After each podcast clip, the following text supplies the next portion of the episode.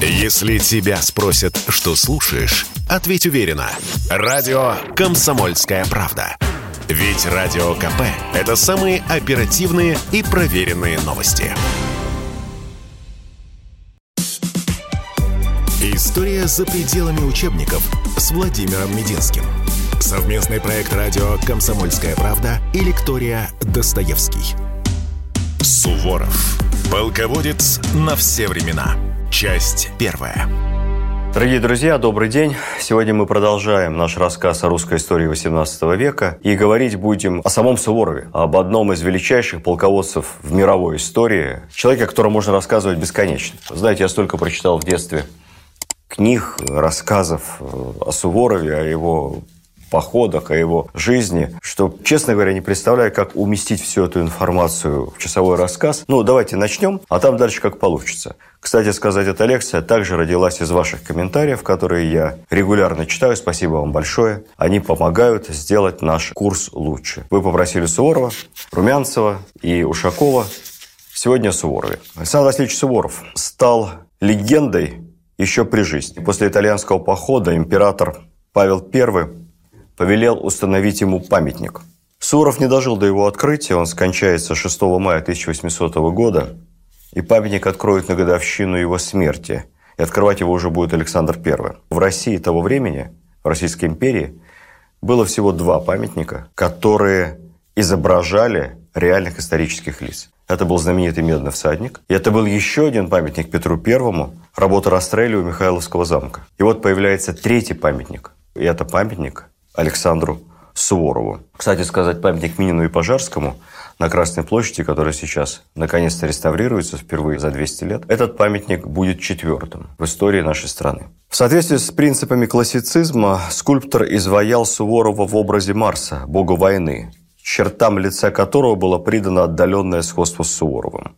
И установлен памятник был, соответственно, не где-то, на Марсовом поле в Петербурге, потом его перенесут на площадь Суворова. Марс – бог войны. Какой еще образ мог лучше всего подойти полководцу за всю свою долгую жизнь, не проигравшему ни одного сражения? Даже в годы Великой Отечественной войны в осажденном Ленинграде этот памятник никуда не убирали. Считали, что великий победитель обязательно поможет городу и принесет победу и в этот раз. Слава Суворова при жизни была невероятной. Я расскажу вам лишь один эпизод. В 1812 году, когда французы вошли в Москву, так получилось, что его единственная дочь Наталья, Суворочка, как с любовью звал ее отец, не успела вовремя уехать из города.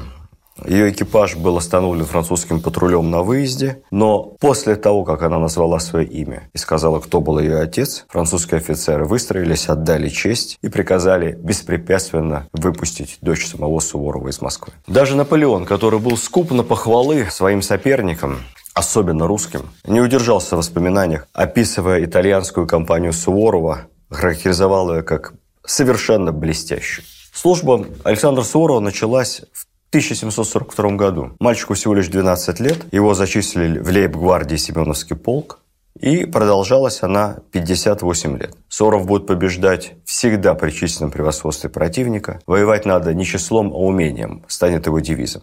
Все его победы, особенно победы последних лет жизни, крупнейший немецкий военный теоретик Карл фон Клаузовиц назовет абсолютным чудом. Ну, давайте посмотрим постепенно жизнь Суворова. У нас не получится сегодня рассказа, детализирующего его воинские подвиги, потому что об этом так много написано, об этом так много снято. И если мы углубимся в особенности именно военной истории, то, наверное, наш рассказ затянется на долгие-долгие часы. Поэтому я постараюсь больше говорить о Суворове как о человеке, о его жизни, о его характере, о его семье, быте, по его принципах воинского искусства. Так вот, давайте пройдем по основным вехам жизненного пути Суворова и посмотрим, что же это были за чудеса. И при ближайшем рассмотрении окажется, что по-настоящему чудесное в биографии Суворова началось, когда ему уже было больше 40 лет. И все эти чудеса оказываются прямым следствием лишь двух вещей. Его невероятной целеустремленности и силы воли и постоянной безостановочной тренировки, учебы. Он всю жизнь учился, всю жизнь учил своих подчиненных.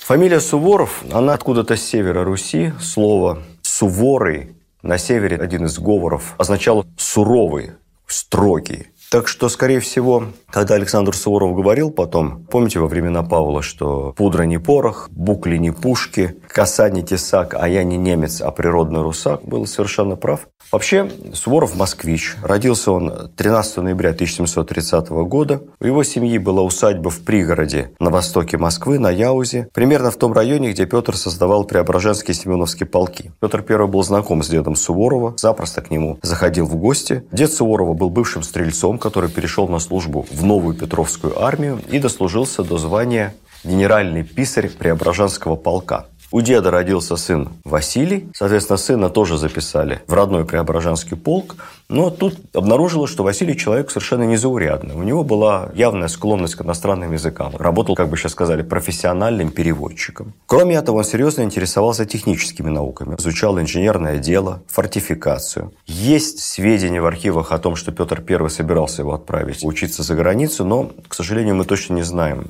детали его заграничного обучения. Служил отец Суворов очень достойно. Он стал генералом, сенатором, довольно известным при дворе человеком, но самое главное, он был очень хорошим организатором службы тыла в систему материально-технического обеспечения русской постпетровской армии. Истории про то, как маленький тщедушный мальчик Суворов все время болел, чихал. И вот в гости к его родителям пришел араб Петра Великого, каннибал, посмотрел на мальчишку и сказал ему, надо как-то тебя определить на армейскую службу, чтобы ты был покрепче, чтобы не был таким тщедушным. Это, конечно, более поздние выдумки, никаких реальных подтверждений этой истории нет. На самом деле он был спортивного худощавого телосложения. Всегда, всю свою жизнь. Сразу скажу, тот образ, который создан не российским, мировым кинематографом, образ, который создан в литературе, сухонький, маленький, такой старичок, шутник, немножко юродствующий перед сильными мира сего, невысокий,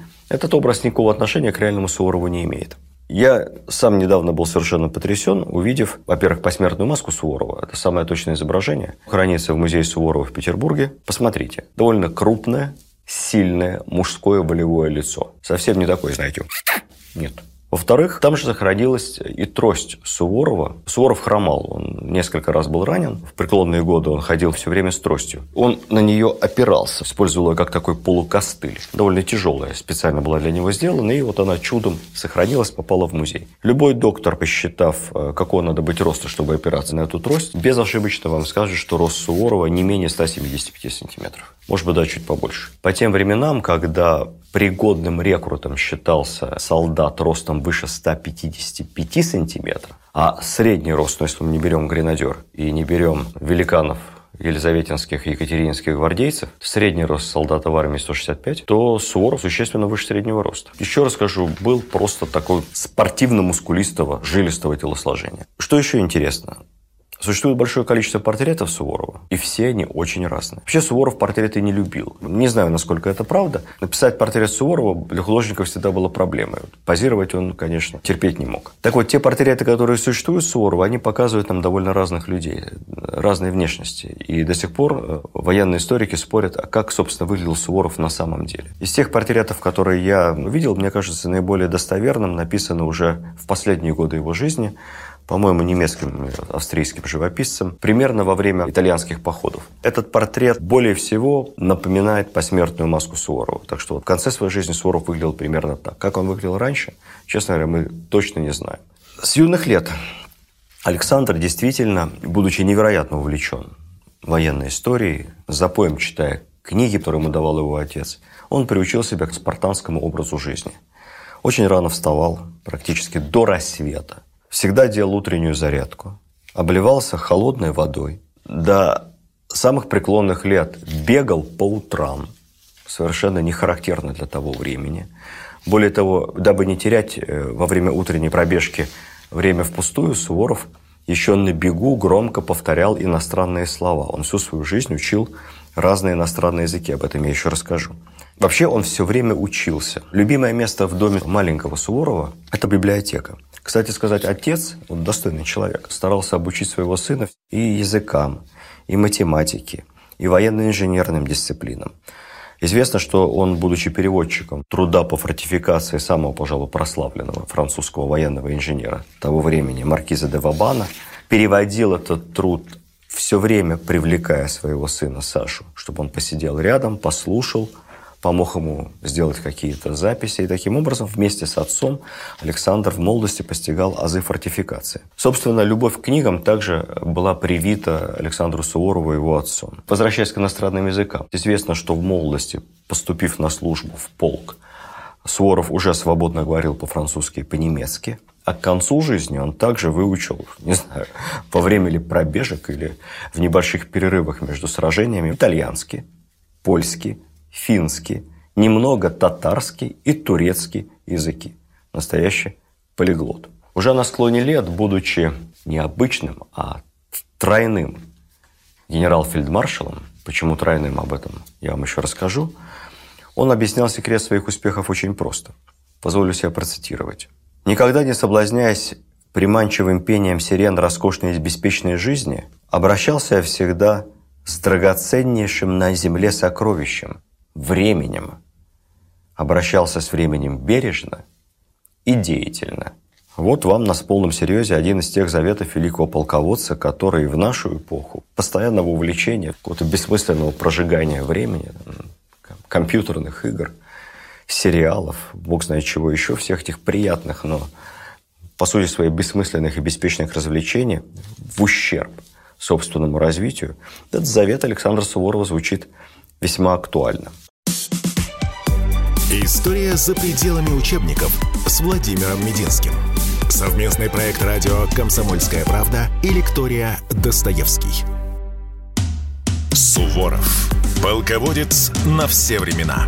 Часть вторая чего началась служба Суворова? Мы все помним по лучшей художественной книге об истории XVIII века, как я шутя всегда говорю студентам, по «Капитанской дочке», что детей записывали с измальства в гвардейские полки, где они служили, служили, служили согласно распоряжениям Петра I, и к 16 годам, так ни разу и не появившись на службе, получали первый офицерский чин.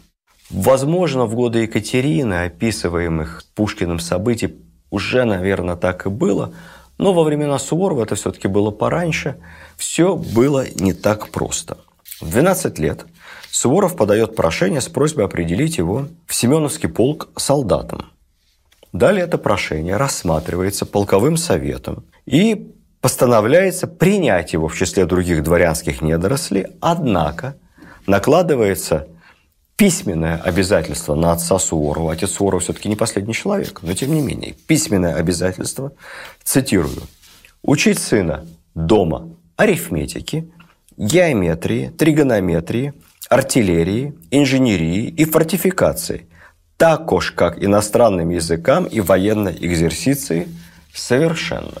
Отчеты об успехах в этой учебе должны были ежегодно посылаться в полк. Успехи поощрялись. И когда в 17 лет, это было уже при Елизавете Петровне, Суворов появляется в Семеновском полку, он выдерживает строгий экзамен по всем этим дисциплинам, после успешной сдачи которого становится никаким не офицером, а всего-навсего капралом, ефрейтором. Солдатом, ефрейтором, капралом Александр Суворов был усердным. В качестве примера приводится реальная история.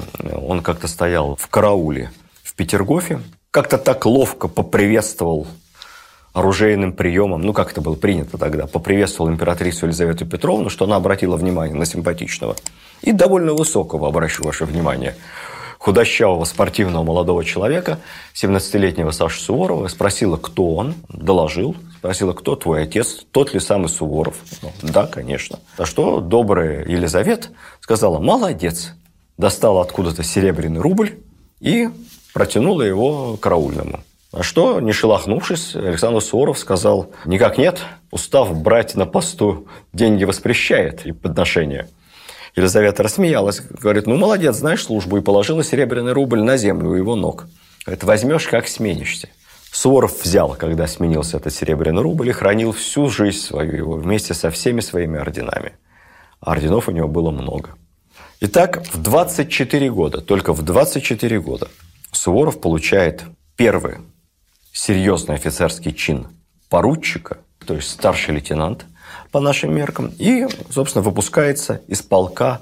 Ну, может быть, ему и хотелось сразу на войну или в строевую часть, но получилось по-другому, и в первые годы службы Суворов работает, как бы сейчас сказали, в службе тыла. Может быть, отец ему там составлял какую-то протекцию, не знаю. В общем, последовательно он является интендантом. Сначала в Новгороде, потом где-то при военной коллегии, потом еще несколько лет на военно-хозяйственных должностях. Все это было совсем не героически, но, с другой стороны, очень полезно, потому что именно тогда Суворов, он впоследствии об этом не раз говорил, он осознал, что армия – это очень сложный, очень тяжелый, сложно организованный механизм, в котором важно все. И строевая подготовка, и боевая, и питание, и удобство солдатского снаряжения, материально-техническое обеспечение, вооружение. Безусловно, важно и бодрость солдатского духа. Вот именно тогда, служа на интендантских должностях, Суворов и завел для себя абсолютно солдатский распорядок дня. Вставал всегда до рассвета и работал весь световой день, когда темнел уже, готовился ко сну. С тех лет он был очень скромным, вплоть до аскетичности в быту.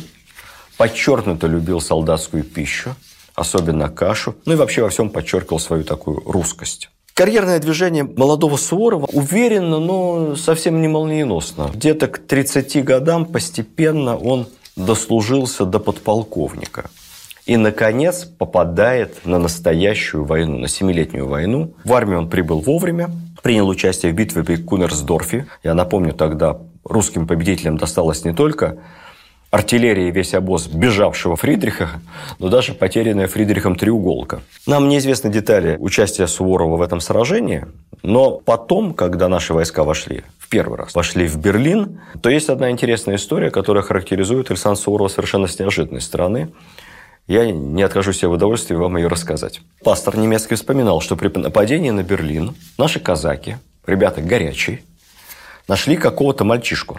Я полагаю, что они просто его подобрали. Поскольку мальчик был очень хорошо одет, то они рассчитывали, что он сын богатеньких родителей, и они могут получить от родителей за возврат этого мальчика серьезное вознаграждение. Мальчик рыдал, по-русски не понимал, диких казаков страшно боялся. Все это немецкий пастор в своих воспоминаниях крайне живописует. И вот тут появляется среди казаков некий русский молодой офицер, который мальчишку отнял, Дальше содержал его несколько недель при себе. Очень хорошо его кормил, ухаживал за ним, как будто за собственным сыном. Офицер отлично говорит по-немецки. Выяснив у мальчика, как зовут его мать, где примерно она живет, он написал матери письмо. К тому времени наши войска вернулись на зимние квартиры в Кенигсберг. Вот он из Кенигсберга написал матери письмо в Берлин – Мать ему ответила, и далее э, молодой офицер Суворов, довольного, откормленного, вполне себе веселого мальчугана, вернул бедной маме. Вот такой Суворов, неожиданно. По итогам Семилетней войны его представят к чину полковника. Видимо, все-таки воевал он неплохо. Ну, а дальше опять годы спокойной, мирной службы. Суворов уже командир полка, пехотного полка совершенно обычного. Он как раз начинает отрабатывать свою победоносную тактику, о которой мы поговорим подробнее. Начало боевой славы Суворова – это война в Польше, подавление так называемого восстания конфедератов, мятежных, правильнее сказать, польских конфедератов, потому что они объявили мятеж не России, а объявили мятеж собственному королю Станиславу Понятовскому. И наши войска вошли в Польшу по просьбе законного монарха для защиты его трона. Значит, что уже тогда проявил пехотный полк Суворова? Невероятная скорость передвижения. Когда его вызвали на театр военных действий, он за 30 дней от Новой Ладоги пешком, естественно. Они прошли до Смоленска почти тысячу километров. При этом ни одного солдата не было потеряно. Это невероятной скорости марш. И было только несколько заболевших. Совершенно феноменальная скорость передвижения войск для того времени. В Польше Суворов постоянно атакует. Кстати, уже тогда он начал бить французов. Так вот, польские мятежники воевали вместе с французами, которых оказалось там немалое количество, целыми воинскими частями. Посмотрите на карту, где Париж, где Краков? Краков тогда как раз Суворов взял штурмом первую кампанию. Что делали французы в Кракове? Ну, как всегда, ничего не меняется. Ну, а потом начинаются войны с Турцией, собственно, где Александр Васильевич покроет себя бессмертной славой. Но мы же говорим о нем не только как о командире, но как о человеке. С начала турецкой войны он умудрился взять отпуск. По просьбе отца его отзывают домой в Москву, где отец говорит ему, Саша, дорогой, пора жениться семье нужны наследники. К этому моменту Суворову уже 44 года. Свадьбу ему организовал отец. Женой стала Варвара Прозоровская. Она была моложе жениха на 20 лет. Ну, кстати сказать, 44 года – это нормальный возраст для женитьбы боевого офицера того времени. Тогда не особо рано дворяне женились, в чем, наверное, был свой смысл. Ну, так вот, она была из старинного, богатого московского рода, такая московская знать. Среди ее родственников было аж три фельдмаршала сразу. Дедом ее был Михаил Голицын, один из самых талантливых полководцев Петра Великого. Таким родственником через тетку – был знаменитый фельдмаршал Румянцев, к тому моменту, кстати сказать, начальник Суворова. Вот она, такая русская красавица в понятиях того времени, полная, статная, румяная, старинного хорошего воспитания. Ну, что означает старинного московское воспитание? Это означает, что девица умела прекрасно танцевать, читать и писать. Собственно, все. Тем не менее, счастливого брака, к сожалению, не получилось. Суворов всю свою жизнь мотался по горячим точкам – он повез свою жену в Крым во время войны. Крым тогда считался гиблым местом, кстати сказать. Там были очень распространены инфекционные заболевания. Потом они поехали на Кубань. Жизнь в походных лагерях, в гарнизонах московской барыни совсем не понравилась. Она от него уехала. Ну, а дальше на расстоянии, не видятся по полгода и более. Отношения между ними разладились, и Суворов узнал, что она ему изменила. Он был не из тех людей, которые прощают измены. Совершенно порвал со своей женой. В семейных отношениях таких правил галантного века не придерживался. Больше его тянуло к домострою. Развода ему добиться не удалось, хотя он пытался. К своей жене после этой измены он не возвращался. Вообще Суворов писал, я немного знавал женщин, забавляясь в обществе их, всегда соблюдал почтение. И все время не доставало времени быть с ними. Я их как-то страшился и не чувствовал в себе достаточной твердости защищаться от их прелести. Наверное, был все-таки не чужд он женскому полу, но мы ничего не знаем о любовницах Суворова после его разрыва с женой. Он был не совсем уже молодым человеком. В тот момент ему было сильно за 50. И, может быть, просто реально весь отдался службе, отдался работе.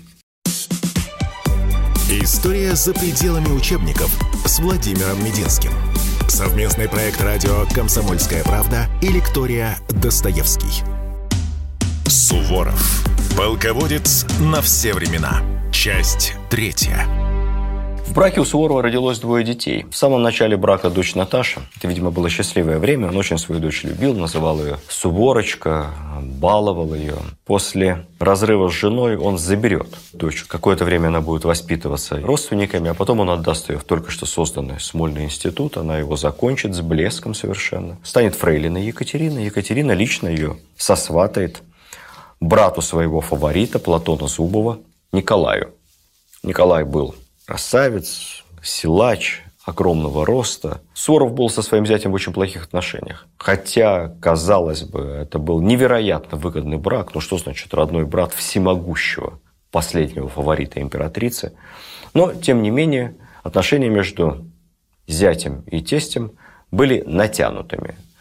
Николай почему-то считал, что ему Суворов дал мало приданного к дочери. Это большая честь, когда твоя жена единственная дочь самого Суворова. Суворов носился к Николаю как болвану, паркетному ширкуну, как он говорил, и не настоящему офицеру, не настоящему, что вполне обоснованно. Потом Николай Зубов примет самое активное участие в убийстве императора Павла I. И когда обстоятельства этой страшной трагедии станут известны высшему обществу, это будет уже после смерти Александра Суворова, Наташа бросит своего мужа, скажет, что она не может больше жить со столь бесчестным человеком, уедет от него в Москву. Николай Зубов будет жить в Петербурге, потом в ссылке. Она в Москве. Тем не менее, в годы брака они нажили вместе семерых детей, и после смерти Николая Зубова дочь Суворова унаследует все его баснословное состояние. Так что потомки Суворова и потомки Натальи Суворовой нуждаться не будут. Сын Суворова Аркадий. Мы очень мало о нем знаем, а жаль. Знаем лишь то, что Суворов долгое время его не признавал. Он считал, что это не родной его ребенок. Но как-то Наташа, когда Суворов был в ссылке, привезла к нему Аркадия. Они поговорили, и, будучи в преклонных годах, Александр Суворов серьезно занялся воспитанием своего сына. Он взял его с собой в армию, все время был рядом с ним – и надо сказать, что оказался очень порядочным, смелым и ярким по-своему молодым человеком. Был храбрый офицер, разделял все тяготы военной службы вместе со своим отцом. Действительно, хотел соответствовать славе своей фамилии. К сожалению, жизнь его оборвалась трагически. В 27 лет, прямо накануне войны с Наполеоном в 1711 году, Аркадий Суворов, он будет очень молодым генералом, уже командиром дивизии, трагически погибнет во время очередной войны с Турцией, бросится в реку спасать своего денщика. И, видимо, течение сильное, водоворот, хотя он хорошо умел плавать, но не выплыл, сам утонул. Трагическая гибель, ну, судя по своему характеру и по способностям военным, наверняка был бы одним из героев войны 812 года. Трагическая смерть. Но, однако, вернемся к самому Суворову. После окончания Первой русско-турецкой войны Суворов продолжает мотаться по горячим точкам. Сначала его направляют для утушения бунта Пугачева. Там особо активного участия в боевых действиях он не примет. К этому моменту уже фактически восстание Пугачева выдохнется.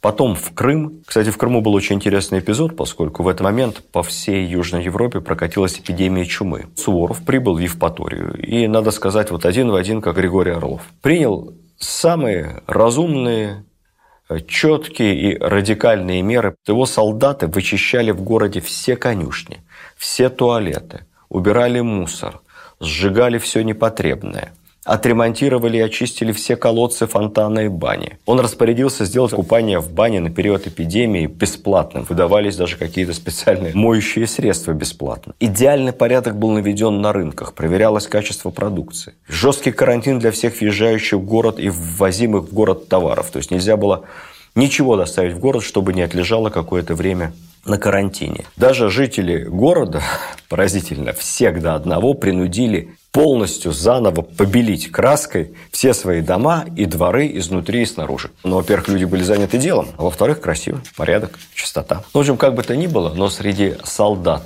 подчиненных Суворову во время эпидемии чумы, это абсолютно невероятно, не было ни одного умершего.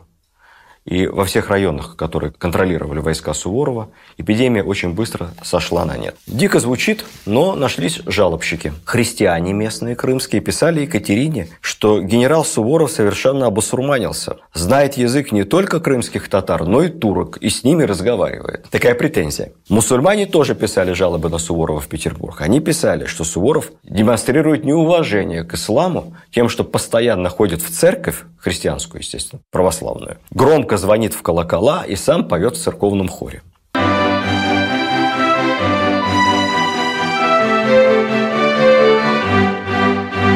Вторая русско-турецкая война, которую потом назовут Потемкинской в царских учебниках и в советских учебниках Суворовской. Это, конечно, вершина полководческой славы и таланта Суворова. Рымник, Факшаны, Измаил. Случалось, что Суворов и лично принимал участие в боях. Он не был тем, кто шел в первой шеренге, он все-таки прекрасно понимал задачу полководца, это общее руководство, но при этом он все-таки был храбрым человеком. В 1787 году, я обращу внимание, Суворову 57 лет. Он генерал-аншеф, это старше, чем генерал-лейтенант. Где-то между генерал-лейтенантом и генерал-полковником. Генерал-аншеф Суворов волею судьбы оказался среди защитников небольшой, но очень важной русской крепости Кинбурн. Эта крепость прикрывала Херсон и прикрывала, соответственно, расположенный там военно-морской флот. Турки высадили десант. Для них взятие этой крепости было принципиально важно, потому что это позволяло потом русский флот заблокировать. Вот во главе обороны крепости встал Суворов. Кстати сказать, к этому моменту к моменту Второй русско-турецкой войны турецкая армия прошла очень сильную реорганизацию и представляла собой мощную боевую силу. Ее обучали французские инспектора, ее обучали огромная команда французских и немецких инженеров. Помогала обустраивать артиллерию, обустраивать турецкие крепости. С этим потом Суворов столкнется под Измаилом. Суворов в своих донесениях, надо отдать ему должное, очень уважительно относился к своим врагам в тех случаях, когда враги вели себя достойно. Суворов, описывая сражение под Кинбурном, говорил, что турки проявили блестящие боевые качества, а такой отличной морской пехоты – тогда это называлось корабельной пехоты. Такой отличной корабельной пехоты он вообще ни разу еще не видел. Так здорово подготовленный. Бой под Кинбурном был жесточайший. Понимая всю ответственность и всю сложность сложившейся обстановки, Суворов в какой-то момент сам со шпагой в руках встал во главе русских войск. И оказался чудом буквально не изрублен прямо на поле боя, бросившийся на него янычарами. Под ним убили лошадь, он выкарабкался из-под лошади, отбивался шпагой, К счастью, когда на Суворова одновременно бросилось несколько янычар, рядом оказался гренадер, фамилия которого сохранилась для истории. О нем даже песни потом слагали суворовские солдаты. Гренадер Новиков. Как было написано потом в реляции о сражении, Новиков молниеносно одного янычара умертвил штыком, второго бегущего вслед за ним застрелил, но выстрелить можно было один раз только тогда. Тут же бросился с ружьем на третьего и тем самым позволил Суворову отступить, спас будущего генералиссимуса. Спустя пару лет, 1789 год, война с Турцией затягивается. Потемкин наконец-то объединяет под своим командованием все сухопутные силы. Все-таки Потемкин особый был человек, у него хватает административного таланта, чтобы понять, что не надо самому руководить войсками, надо решать стратегические задачи. И Потемкин, будучи главнокомандующим, назначает вместо себя, по сути, своим первым замом Суворова. Вот тут-то Суворов, получив все рычаги управления армией в свои руки, проявляет свой талант в максимальной степени. Первое, о чем нельзя не сказать несколько слов, конечно, Рымник. Около реки Рымник находится небольшой австрийский корпус, около 16 тысяч человек. Мы получаем информацию, что турки выдвигают на этих австрийцев огромную армию около 100 тысяч. У Суворова в распоряжении 7 тысяч. Это неполная дивизия. И вот со своими семью тысячами Суворов в свойственном ему стиле совершает невероятный рывок к Рымнику и проходит за два с небольшим дня 100 километров. Вы кроссовки оденьте и по беговой дорожке попробуйте за два дня пробежать 100 километров в спортивной форме. А теперь представьте себе, бездорожье, каждый солдат несет на себе килограмм 15 амуниции, обозы, оружие, жара, несовременные сапоги солдатские. У них нет даже различия на правую и на левую ногу. Это сапоги с единой колодкой. Только портянки спасают ноги от полного самоуничтожения. И вот в таком виде суворовские богатыри 100 километров за два дня. Он успевает прийти на помощь этим австрийцам. У них уже объединенная армия. Это сколько получается, посчитайте, 16 плюс 7, меньше 25 тысяч человек. Навстречу 100 тысяч турок четверо больше. Рымникское сражение, как мы знаем с вами, я обещал вам не ударяться в военно-исторические детали, закончилось катастрофическим разгромом турецкой армии, полным ее бегством. Когда мы вошли в турецкий лагерь, они бросили весь обоз, то увидели, что там не только оружие, боеприпасы, продукты, лошади и верблюды в большом количестве. Верблюды использовались для перевозки. Тяжелые поклажи и нычар. Огромное количество цепей. Турки уже приготовили цепи, чтобы заковывать пленников. Настолько они не сомневались в своей победе над этим четырех-пятикратным меньшим войском. Кстати, по итогам сражения 20 тысяч турок полегло на поле боя, но это было еще не самое худшее. Оставшиеся 80 тысяч просто разбежались. После битвы у них не осталось армии. В этот момент победа была, пришлась очень к месту. Суров становится графом Рымникским. Не случайно, потому что война складывается непросто. Война затянулась. История за пределами учебников с Владимиром Мединским. Совместный проект радио «Комсомольская правда» и лектория «Достоевский». Суворов. Полководец на все времена. Часть четвертая. Очень важно было одержать большую сухопутную победу, потому что у наших союзников в этот момент, у австрийцев, дела складывались совершенно ужаснейшим образом. Буквально перед этим произошел военный эпизод, о котором я не могу вам не рассказать. Зайдите в интернет, посмотрите детали. Австрия главный наш союзник в войне с Турцией. У Австрии огромная армия, к слову сказать. Огромная. Вот мы все время как-то говорим Австрия, а подразумеваем сегодняшнюю современную Австрию. Австрия – это самая большая империя того времени, европейская. Это очень густонаселенные, высокоразвитые территории. Вот если у Суворова 7 тысяч, ну, у Потемкина, может быть, всего в общей сложности 1050, 70 на тот момент. Австрийская армия, выдвинутая против турок, 250 тысяч человек под ружьем. При этом воюют на совершенно неэффективно и безрезультативно. Так вот, эпизод, который я хотел вам рассказать, называется «Битва при Карамцебише». Значительная часть вот этой четвертьмиллионной австрийской армии выдвигается навстречу очередному турецкому паше и располагается большим лагерем. Есть разные цифры, но предполагают, что до 100 тысяч солдат в общей сложности. Ночью две воинских части в этом лагере, перепившись, устроили драку, перешедшую в перестрелку. Все это происходит ночью. Стрельба в лагере. Далее их соседи подумали, что это турки. Ночная атака. И начинается паника. Войска бросают свой лагерь, палатки и позиции и начинают спешно отступать к реке. Возникает страшнейшая давка. Потом обрушился еще мост через эту реку. В результате этой давки погибло несколько тысяч австрийцев. Можете себе представить недоумение турецких военачальников, когда буквально через пару дней они подошли к предполагаемому месту сражения и увидели брошенный австрийский лагерь вместе с амуницией, боеприпасами и э, снаряжением. Эта история разошлась потом широко по всей Европе, перепечатывали во всех газетах, многократно преувеличивали размер фиаско австрийской армии. В общем, смеялась вся просвещенная Европа. Вот такие у нас были храбрые, многочисленные, но незадачливые союзники. 1790 год. Штурм Измаила. Что такое Измаил? Мы совершенно неправильно себе представляем, как это вообще выглядело. Каноническая история такая, что это огромная-огромная крепость с высоченными каменными стенами, чудо-богатыри, построив в поле точную копию этой крепости, долго-долго тренировались, а потом взяли ее штурмом. Все не совсем так. Ну, во-первых, эта крепость не каменная, а земляная. Крепость времен артиллерии. Поэтому каменные стены неэффективны. Каменные стены, если они только какой-то, какой-то феерической толщины, которой просто ни у кого не хватит денег, чтобы такие стены построить, каменные стены может пробить артиллерия. Земляную крепость артиллерия не пробивает. Ядра не могут пробить земляную насыпь. Она только облицована сверху, так чуть-чуть облицована кирпичом. Это земляной вал высотой 8,5 метров. Перед этим валом глубина еще 10 метров и ширина рва 12 метров. Ров этот частично заполнен водой. То есть, чтобы влезть на вал с дна рва на вершину вала, необходимо, чтобы высота лестницы была 20 метров. Ну, представьте, 20 метров – это 6 6,5 этажей жилой дом.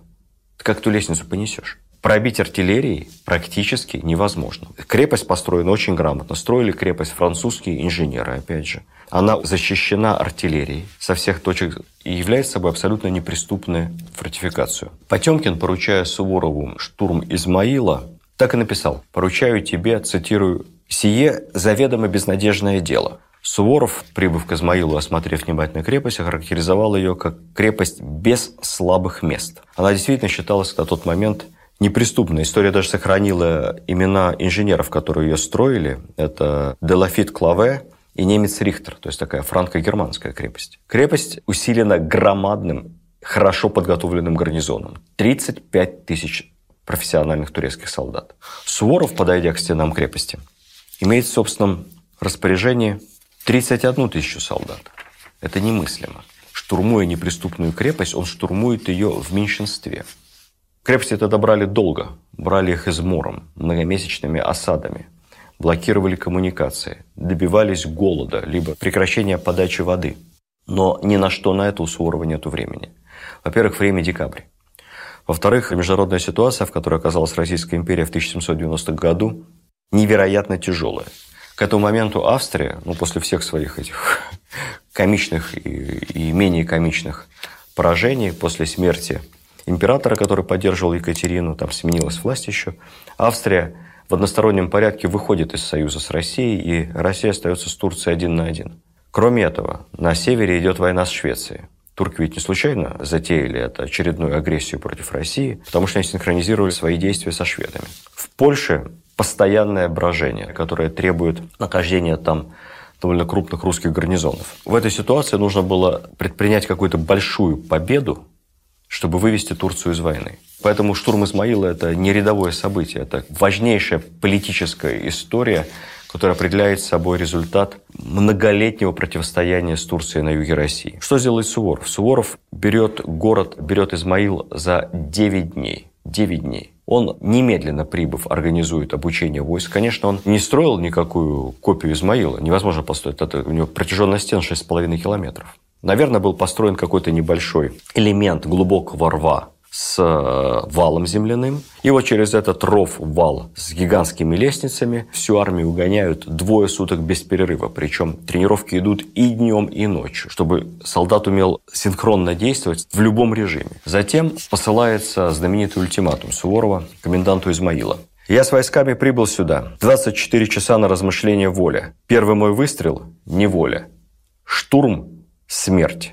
Кратко, ну понятно. Что значит 24 часа воли? Это означает сдача с почетом, сохранением знамен без плена. Можно будет вывести гарнизон с оружием из крепости. Насмешливый ответ Паши тоже войдет в историю. Скорее небо упадет на землю, и Дунай потечет вспять, чем сдастся Измаил. После этого в течение двух дней ведется интенсивнейший артобстрел крепости. Пробить стены, еще раз скажу, невозможно. Главная задача которого – это подавить артиллерию на валах Измаила. В темноте, до рассвета, русская армия с трех сторон устремляется на штурм. Сопротивление будет оказывать каждый дом. Только через 12 часов в пятом часу вечера крепость будет полностью взята. Турки сражались отчаянно, но Суворов добился абсолютно невозможного. Наши войска потеряли при штурме около 4 тысяч убитыми. Турки – 26, практически всех. Только к окончанию штурма они уже начали сдаваться в плен. Только на очистку от тел убитых в Измаиле понадобилось 6 суток. Поскольку мы говорили с вами, что Суворов фактически исполняет обязанности главнокомандующего армии который командует Потемкин, я не могу не сказать пару слов о реальных отношениях между Потемкиным и Суворовым. Дело в том, что в советских учебниках истории это изображалось примерно следующим образом. Вельможа Потемкин, сибарит, бездельник, фаворит Екатерины изнеженный, ревновал Суворова, постоянно отдавал ему глупые приказания и вообще всячески мешал ему своей медлительностью. Суворов в ответ якобы говорил Потемкину глаза то, что думал, за что ревнивый Потемкин вечно обносил Суворова наградами и титулами в своих реляциях императрицы, принижая его заслуги и возвеличивая свои. Ну, мы с вами, к счастью, вышли за рамки идеологического рассмотрения нашей славной истории, поэтому можем говорить правду. Все было совсем не так. Потемкин был не просто начальником Суворова, не просто был его боевым товарищем. Их сближали гораздо больше, чем личная приязнь или неприязнь. По сути своей это вообще не имело никакого значения. Потемкин и Суворов были единомышленниками. Это абсолютно видно из анализа всех бумаг, реляций, которыми они обменивались, писем и вообще отношения к друг другу. Надо понимать, что в силу разницы полномочий, масштабов ответственности, ну и, наконец, объективно существовавшей тогда субординации, роль Потемкина в событиях, связанных с присоединением Крыма и Новороссии к России, и в том числе в ходе Второй Потемкинской турецкой войны, конечно, эта роль была гораздо более значительной. Потемкин решал задачи глобального государственного масштаба, не только военные, но при этом он исключительно уважал и ценил Суворова. История за пределами учебников с Владимиром Мединским. Совместный проект радио «Комсомольская правда» и лектория «Достоевский».